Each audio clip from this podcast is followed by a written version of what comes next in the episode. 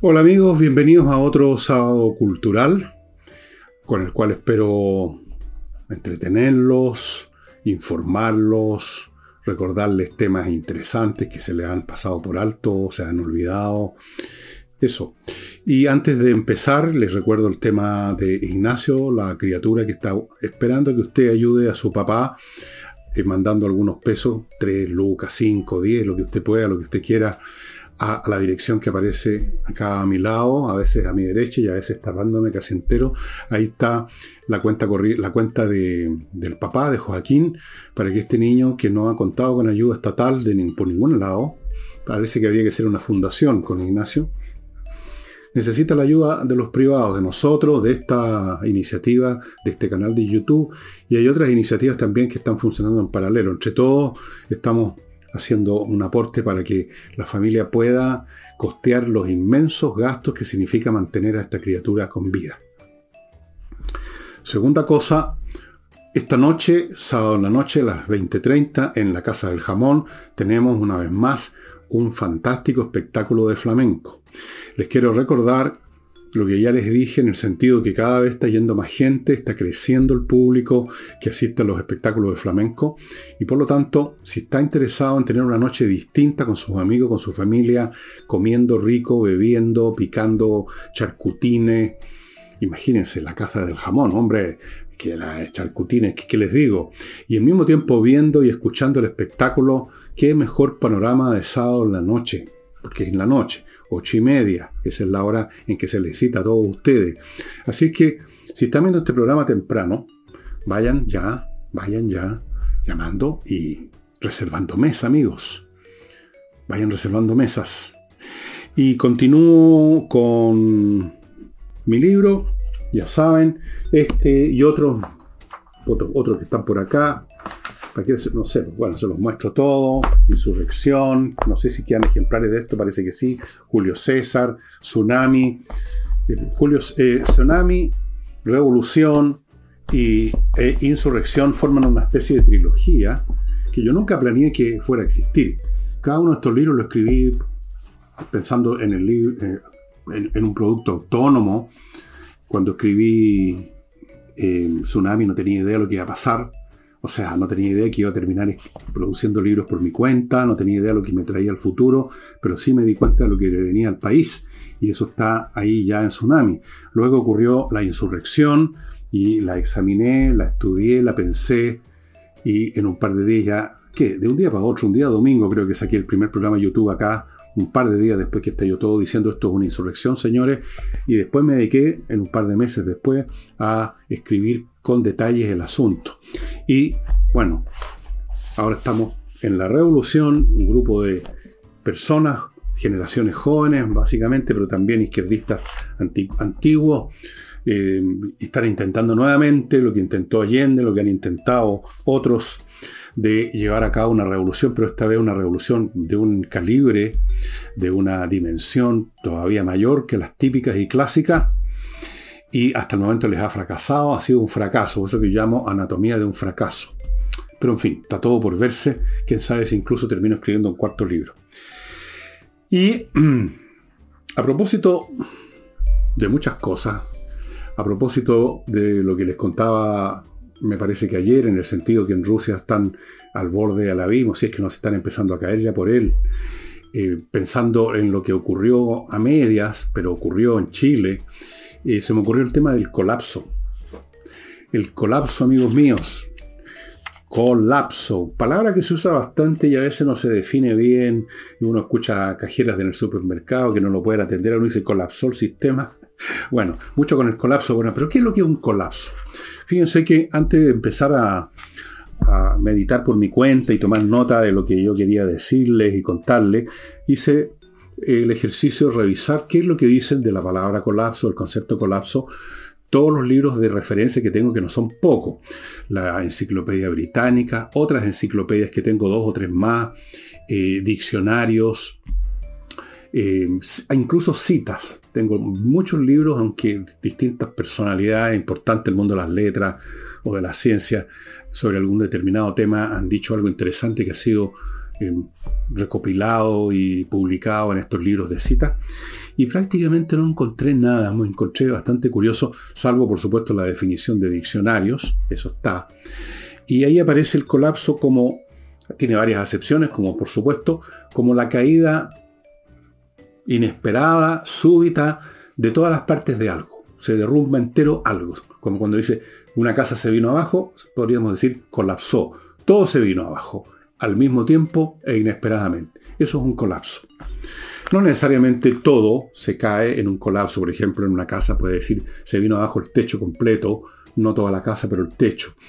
Eh, depende de dónde fijemos, dónde definamos el objeto que colapsó. El hecho es que es una caída, es un derrumbe, es un desmoronamiento. Eh, y por lo tanto tiene aplicación en muchos campos, de una persona que de pronto se, se cae muerta, si se muere de golpe, se puede decir que colapsó, aunque no es exacto porque puede morir, puede caer muerta por un ataque específico de algo del corazón, por ejemplo, que no es un colapso de todo su organismo. Eh, a veces los médicos, cuando se nos muere un familiar muy viejito, que estaba lleno de enfermedades, dicen, bueno, le fallaron todos los sistemas orgánicos, eso es un colapso. y hay colapsos sociales también hay colapsos donde, en los cuales una sociedad en su conjunto, incluso una civilización, se desmorona en muy poco tiempo. No tan rápido como se cae una casa, pero en muy poco tiempo un enorme sistema de relaciones sociales, políticas, económicas, culturales, en cuestión de meses o años, se desploma. Eso es un colapso. Y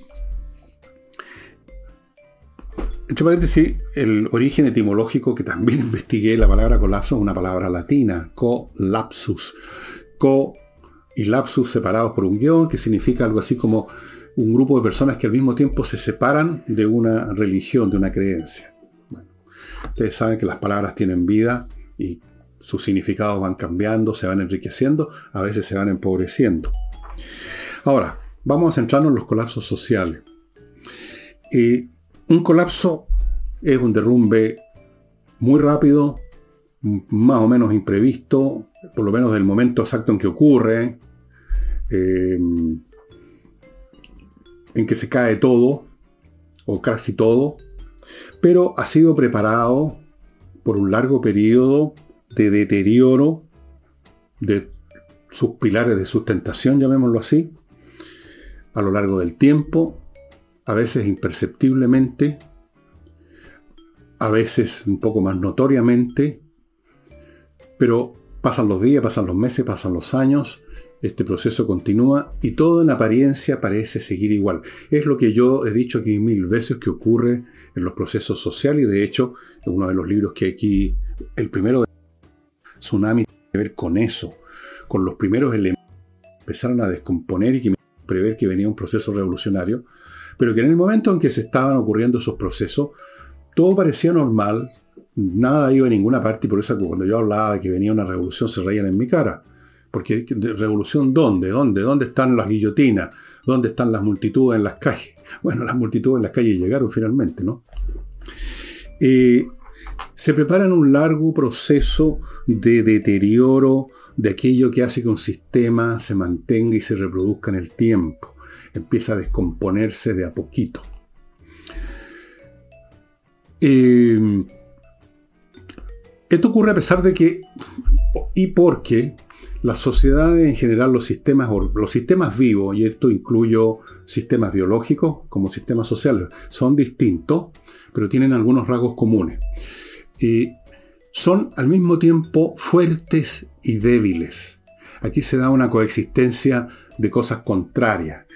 O sea, aquí tenemos una situación que no deja de estar presente en muchos procesos de la, vida, del ser en todos sus aspectos, y es que los objetos o los entes que estamos observando, en este caso una sociedad, eh, no son o una cosa o la otra, sino son varias cosas al mismo tiempo que están en contradicción, en conflicto, y en parte el movimiento y la dinámica de ese objeto es resultado de la interacción de este conflicto que finalmente termina por romper ese objeto. Hay una dialéctica, esa es la expresión filosófica que comenzó a usar Hegel y que luego se apropió el marxismo, la dialéctica de las cosas. Las cosas en general, por lo menos los sistemas vivos, no son como una piedra que es lo que es y no cambia. O sea, salvo que mecánicamente sea convertida finalmente después de millones de años en arena, en polvillo, pero no hay un dinamismo interno. Es un objeto muerto, inanimado.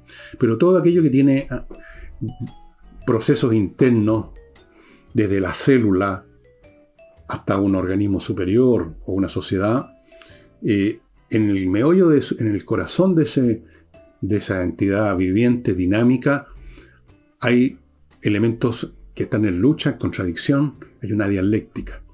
Entonces, por eso que puedo decir que una sociedad es al mismo tiempo fuerte y débil. Veamos qué es lo que hace fuerte una sociedad y que se mantiene en el día a día y en meses y años y a veces siglos. Hay varios factores, voy a mencionar solo los que en este momento noté. Primero, la rutina, o sea, la repetición de conductas en todos los planos de la existencia, resulta de, por una parte, una conveniencia de quienes forman parte de esa sociedad, no necesariamente un gran beneficio, pero algún grado de beneficio, por último la supervivencia, aunque sea en un nivel elemental, en otros podrá ser más que eso, podrá ser riqueza, podrá ser poder, gloria, fama, en otros es meramente poder seguir respirando, pero hay algún beneficio en alguna parte y a veces un beneficio importante que hace que las personas tengan una razón para seguir obedeciendo las normas, los valores que se acostumbren, que se, convierten en costumbre, o sea, ya en maneras de comportarse donde, en las cuales no hay ningún raciocinio, en, en, el sentido de decir voy a comportarme así hoy día porque me conviene por tal y cual razón. Ya empieza esto a operar con piloto automático. Detrás de esas costumbres de esos comportamientos rutinarios que las personas siguen porque hay una base de beneficio mínimo, aunque sea mínimo, por último la supervivencia, está la sanción de la ley y de los organismos que la cautelan y que le dan fuerza, la fuerza de ley. En otras palabras, aparte de la costumbre, la rutina y la conveniencia, está el conocimiento, no necesariamente todo el tiempo consciente, pero está ahí de que si uno quebranta la ley va a ser sancionado. El peso de la ley es muy importante. Luego tenemos las instituciones. Las instituciones son algo más complicado que una ley específica, que una norma o una costumbre. Es un, es un sistema dentro del sistema. Es una articulación de normas, de procedimientos y de mecanismos sociales que hacen que ciertas actividades en su conjunto operen de cierta manera. Por ejemplo, eh, detenerse ante una luz roja es una norma específica. El sistema político es una institución. Ahí hay muchas normas que están entrelazadas y vinculadas unas con otras. ¿Cómo se eligen las autoridades? Mediante votación o mediante otro sistema. ¿Cuánto duran en sus cargos? ¿Cuáles son los mecanismos de control? cuáles son eh, las reglas que imperan para tal o cual cosa, para, para graduar, para evaluar el, rendimiento de los funcionarios de, las organizaciones que forman parte del Estado. Todo es un montón de cosas interrelacionadas, formando un conjunto articulado y coherente. Eso ya es una cosa bastante más potente. Las instituciones económicas tienen que ver con las normas que regulan la propiedad, la propiedad privada, por ejemplo, las normas que regulan los intercambios económicos, eh, las leyes que puedan existir sobre los salarios o las imposiciones, las cotizaciones, todo eso constituye un conjunto de normas, leyes y protocolos articulados en función de la tarea de la producción y la distribución de la riqueza. Entonces, Estamos en este marco de instituciones, de normas, de valores, de costumbres que sean, o de, o de conductas que se han convertido en costumbres, sancionados por la ley, detrás de ellos está el fantasma de la sanción, la cárcel, lo que sea, y fuera de eso hay un grado de conveniencia por el cual, digamos, seguimos en esta situación, seguimos haciendo lo que hacemos todos los días. Ese, ese elemento esos elementos cuando están presentes y operan con un grado, aunque sea mínimo de eficiencia, hacen que la sociedad todos los días, por así decirlo, se reproduzca. Cada mañana cuando los chilenos o los habitantes de este planeta se levantan para iniciar sus tareas, se podría decir, se recrea la sociedad en su conjunto. Vuelven a conducirse las personas unas con otras en los distintos aspectos, como siempre, y ese conjunto de conductas, como siempre, en todos los planos, es la sociedad. Eso es la sociedad. Esa malla enorme de interacciones sociales siguiendo una pauta, un patrón. y todos los días se recrea. En la noche muere para mucho, la sociedad desaparece, entramos al mundo los sueños, etc. ¿Y cuáles son los factores de debilidad ahora? Porque coexisten. Bueno, muchos, pero vamos a, también aquí a tomar algunos solamente, por supuesto. Este no es un curso ni soy yo capacitado, capacitado para darlo de sociología o ciencias políticas. Primero, hay un problema eterno que se hace más notorio, más desnudo y más problemático en algunos tipos de sociedades que en otras, donde parece actuar esto como un automatismo, y es cómo se transfiere de una generación a otra este bagaje de costumbres, leyes y valores. Ahí está el sistema, llamémoslo educacional en su conjunto, que incluye la formación dentro de la familia, la familia extendida, la familia nuclear, si hay algunas instituciones de educación privada o pública, ahí también hay una transmisión no solo de conocimientos específicos, sino que de valores, de costumbres. Por ejemplo, cuando yo era niño en el colegio, en forma expresa había un curso que se llamaba Educación Cívica, donde se nos enseñaban un montón de cosas relativas al organismo social, a la política, a las conductas, un montón de cosas. Había un curso incluso que se llamaba Lecciones de Cosas, miren el nombre curioso, que lo daban en preparatoria, lo que ahora es educación básica, consistente en costumbres de tipo personal doméstico, eh, de higiene personal, de, me acuerdo algunas de ellas, que en la noche cuando uno duerme tiene que dejar una ventana abierta y sacar los floreros, por ejemplo, porque, etc. Bueno, eso es un tema problemático en el sentido de que no hay ninguna garantía de que esta transmisión de una generación a otra, de padres a hijos, funcione bien. Puede no funcionar bien. Pueden haber dificultades esas dificultades crecen a medida que la sociedad se hace más complicada. Porque al hacerse más complicada, aparecen más posibilidades de cambios, cambios del entorno económico, político, social, valórico, eh, hay contacto con otras sociedades, llegan nuevas ideas, nuevas, nuevas modas, lo que sea. Entonces, todo eso influyen también en estas generaciones que se están formando y van produciendo, por así decirlo, mutaciones genéticas de la cultura, de la mentalidad. Luego tenemos problemas con el sistema económico. Un sistema económico, mientras más complejo, mientras más sofisticado, es más frágil, porque entonces depende de más mecanismos que pueden eh, fracturarse, romperse o deteriorarse, porque a su vez esos mecanismos están relacionados con otros mecanismos y con el medio ambiente, y mientras más complicada una máquina, como ustedes lo entienden intuitivamente, eh, tiene más piezas, y si tiene más piezas hay más posibilidades que desgastándose una suenen todas las demás. Lo que pasa en un motor de un auto, basta que una bujía esté mala, una bujía y ya tenemos problemas. Basta que se eche, que se descargue la batería y el auto simplemente no anda y todas las demás piezas no pueden funcionar y así sucesivamente. Se hace más frágil. Al mismo tiempo, esa, esa mayor complejidad le da mayores capacidades de adaptación al medio ambiente, de manera tal que aquí, una vez más, como ustedes ven, coexisten la fragilidad con la fortaleza.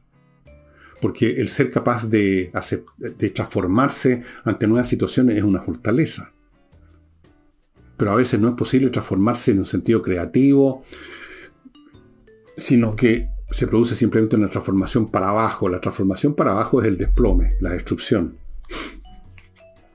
De hecho, este historiador llamado Arnold Toynbee, que escribió una enorme obra llamada Estudio de la Historia, tenía esta teoría de que las civilizaciones enfrentan en un momento dado un challenge, un desafío, y si no lo pueden, no tienen las capacidades internas para creativamente resolverlo y saltar a un nivel superior o, como quiera usted evaluarlo, entonces esas sociedades van a entrar en problemas.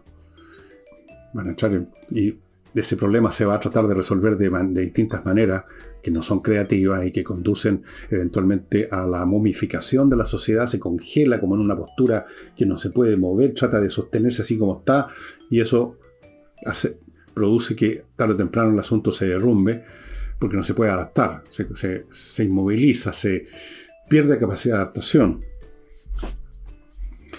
El orden económico, entonces, mientras más complicado, más eh, frágil. Lo estamos viendo ahora, ustedes saben lo que pasó con la pandemia, se desplomaron buena parte de las, del comercio internacional Y eso generó inmediatamente problemas en todo el sistema, hasta el día de hoy. Luego tenemos cambios físicos simplemente. Sobre todo esto es grave para sociedades más simples que tienen menos medios para resolver problemas que se presentan en su locación física, ya sea intercambiando con otras sociedades que están en otra locación física que no tiene el problema, mediante eh, los productos que produce porque es más sofisticada y tiene algo más que mera agricultura, por ejemplo, pero una sociedad muy simple es mucho más dependiente de los fenómenos eh, ambientales, biológicos. Pongo un ejemplo.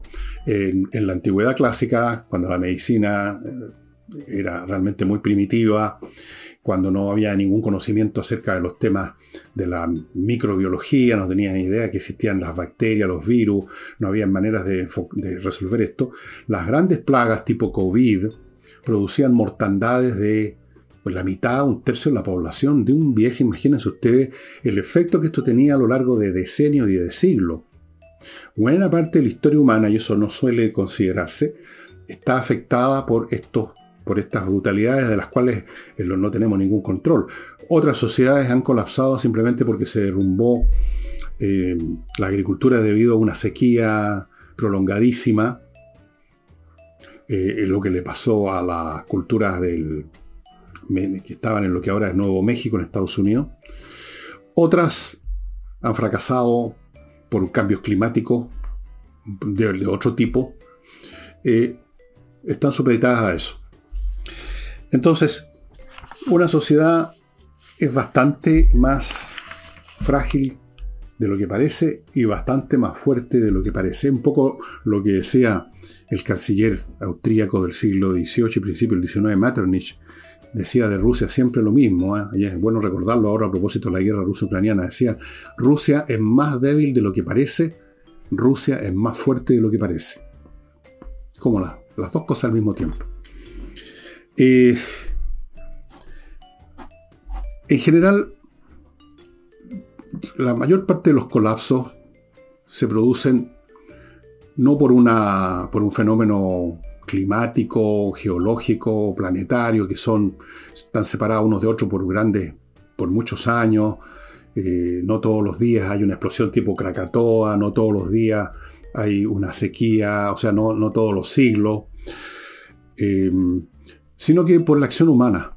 La acción humana en el seno del sistema social mismo es la que va acumulando en forma al principio casi invisible y cambiando, generando condiciones nuevas que inevitablemente van debilitando las condiciones que hacen que esta sociedad sea lo que es ahora.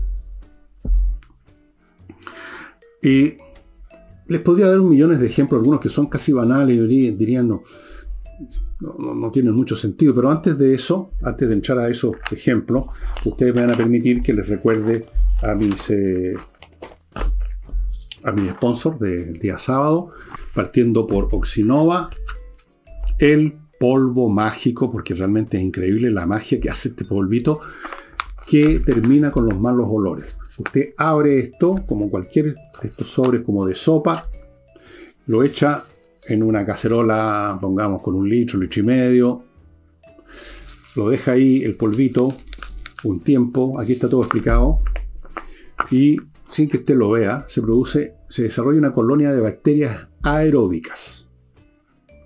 Entonces usted va con esta agua, y la vierte, ya sea toda, aparte o vaporiza en algún lugar para agarrar una extensión mayor, allí donde están los malos olores. ¿Y qué ocurre? Que estas bacterias destruyen a las que producen los malos olores, porque los malos olores no se producen solo, son un resultado de la descomposición.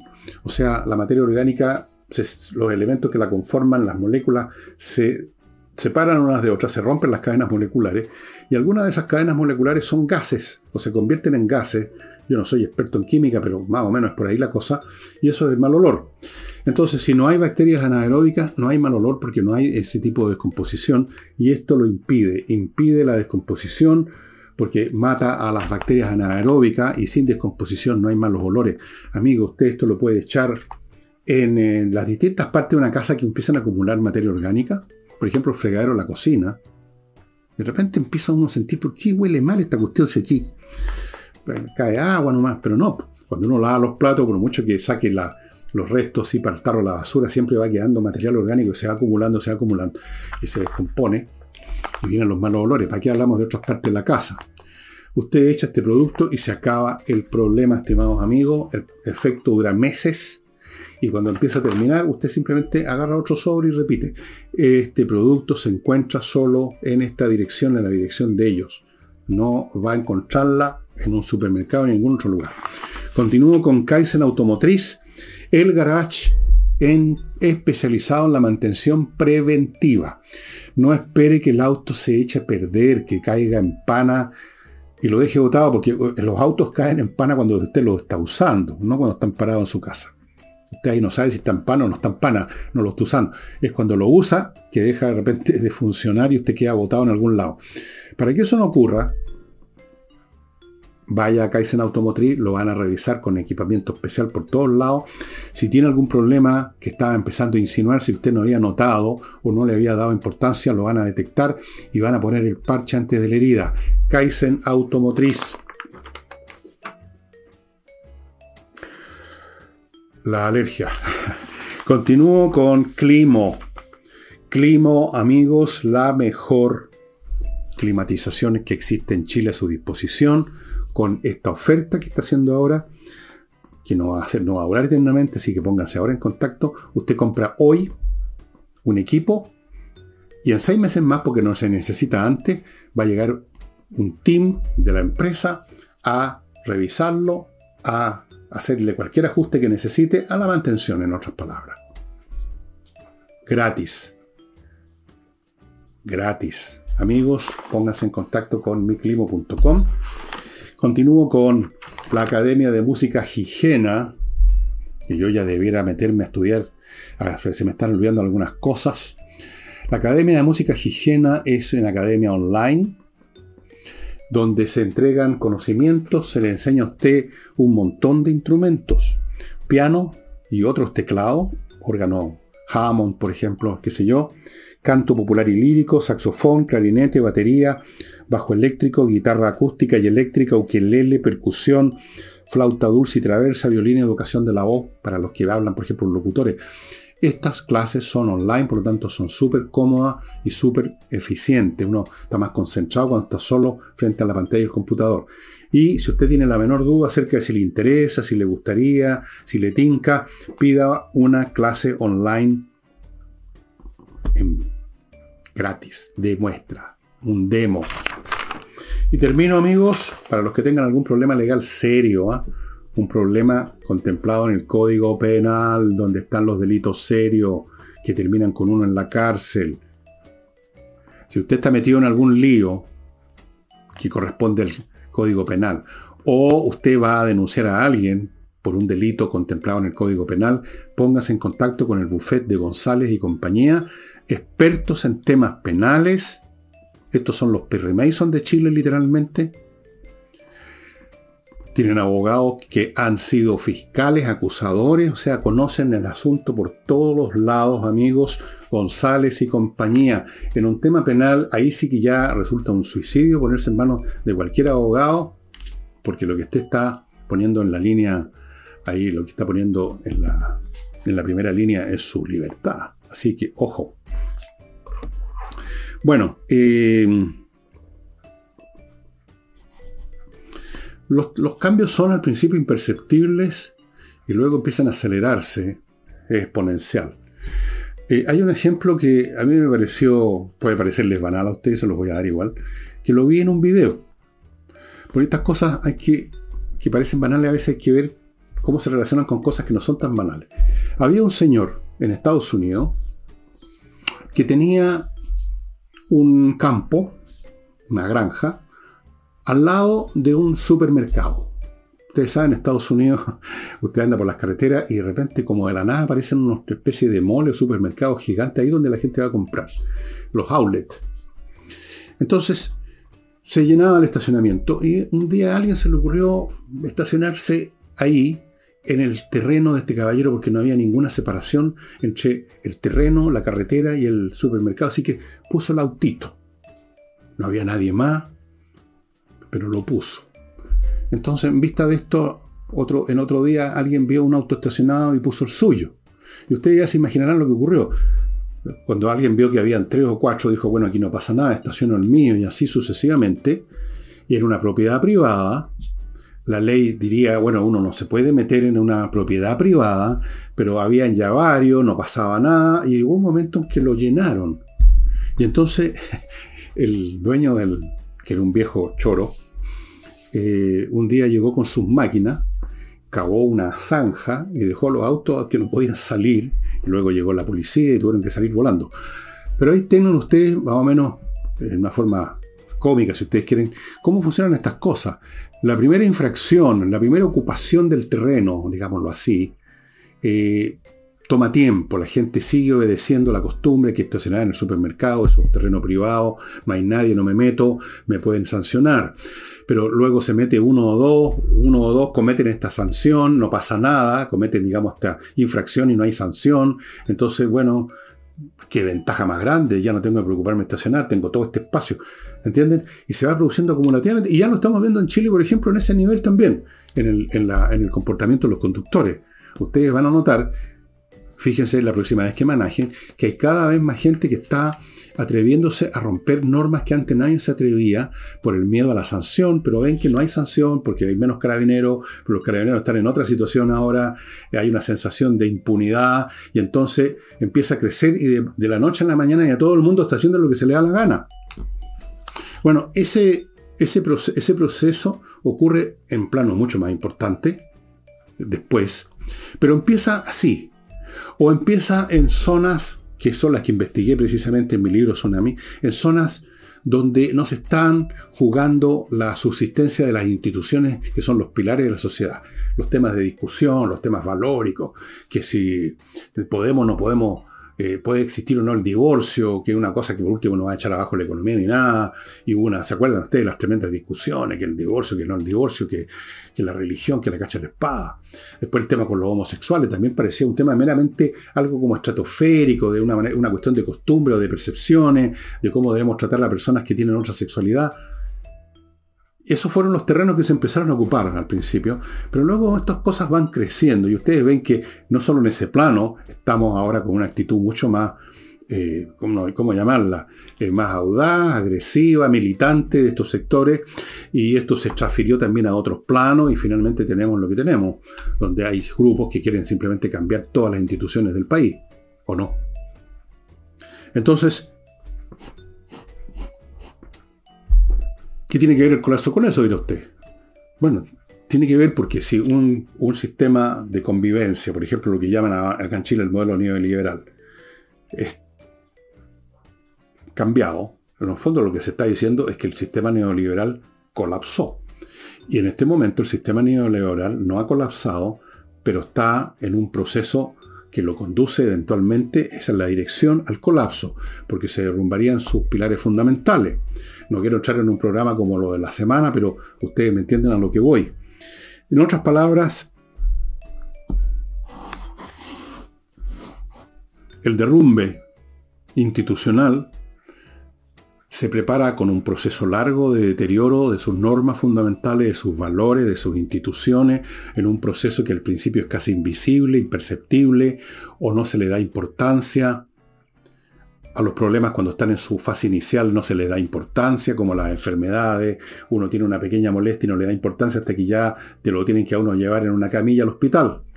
Se van produciendo, se van acumulando las externalidades, como dicen los economistas, y llega un momento en que desde el punto de vista cuantitativo se llega a un grado que produce el cambio cualitativo, que en este caso es el desplome.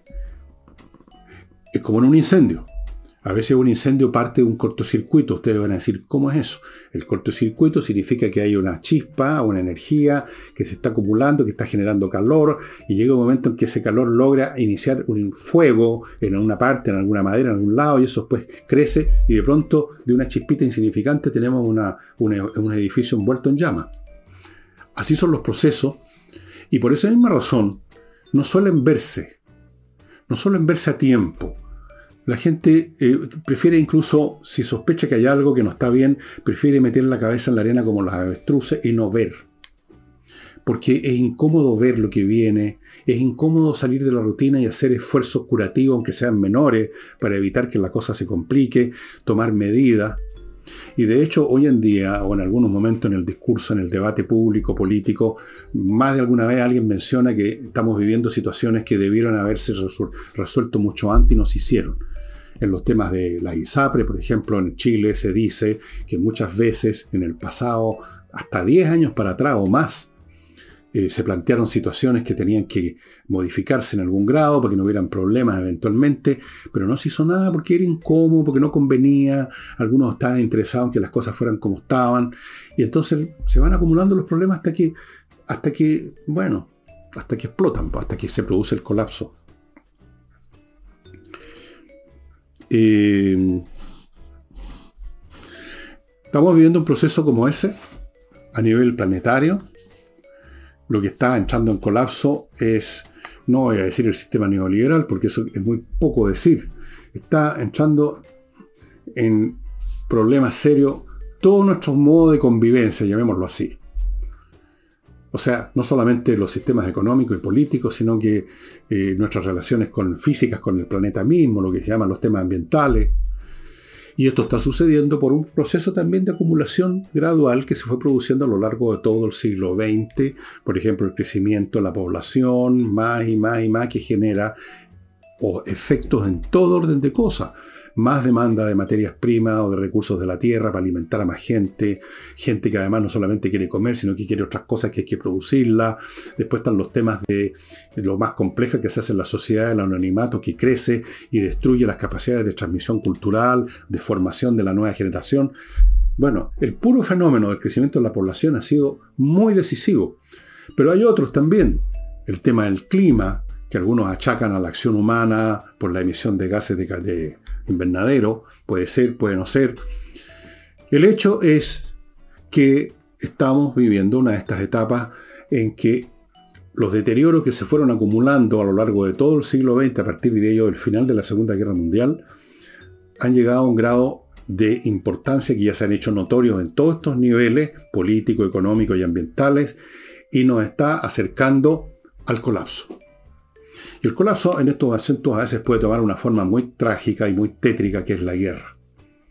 La guerra es el capítulo final de los colapsos, en muchos casos, en otros no, pero en muchos casos el colapso es la guerra. Por ejemplo, el mundo de la Belle Époque, el mundo globalizado del siglo XIX, a partir de la mitad para adelante del siglo XIX, con su revolución industrial, con nuevas invenciones que aparecían todos los días, también acumuló y acumuló deterioros políticos, económicos, geopolíticos que terminaron con el desplome de ese mundo en la forma de la Primera Guerra Mundial. Y yo creo que nos estamos encaminando más o menos a lo mismo en este momento. Por supuesto, nadie quiere aceptarlo. Cuando uno estudia o lee lo que dicen distintos analistas, hay muchos de ellos que ustedes pueden ver en canales de YouTube, todos tratan de encontrar una salida, no, si nosotros vamos a evitar eso, nosotros no vamos a caer en la trampa de Tucídides, nosotros no vamos a entrar en guerra con China, la diplomacia va a triunfar, eh, el problema con las armas nucleares va a impedir que lleguemos más allá, puede ser, pero puede no ser también. Antes de la Primera Guerra Mundial se decían cosas muy parecidas. Yo les he contado muchas veces que un señor publicó un libro diciendo que era imposible la guerra, una guerra mundial, lo publicó un año antes de la guerra mundial, porque era tal la, interacción, la interrelación económica entre los países europeos que era imposible imaginar que esto pudiera ocurrir. Y esto sería todo por ahora, por el momento. Permítanme una pequeña pausa para atender algo y les voy a mostrar un retorno, perdonen. Eh, este libro, que se lo he mostrado en otras oportunidades, Colapso, que está en castellano, de Jared Diamond, es un buen compendio de distintos tipos de colapsos civilizacionales completos, amigos, que parten, como alguna vez les he contado, con el colapso de la sociedad y la cultura de la isla de Pascua. ¿Por qué se derrumbó esa cosa cuando llegaron los europeos? Habían cuatro o cinco pelagatos ahí viviendo.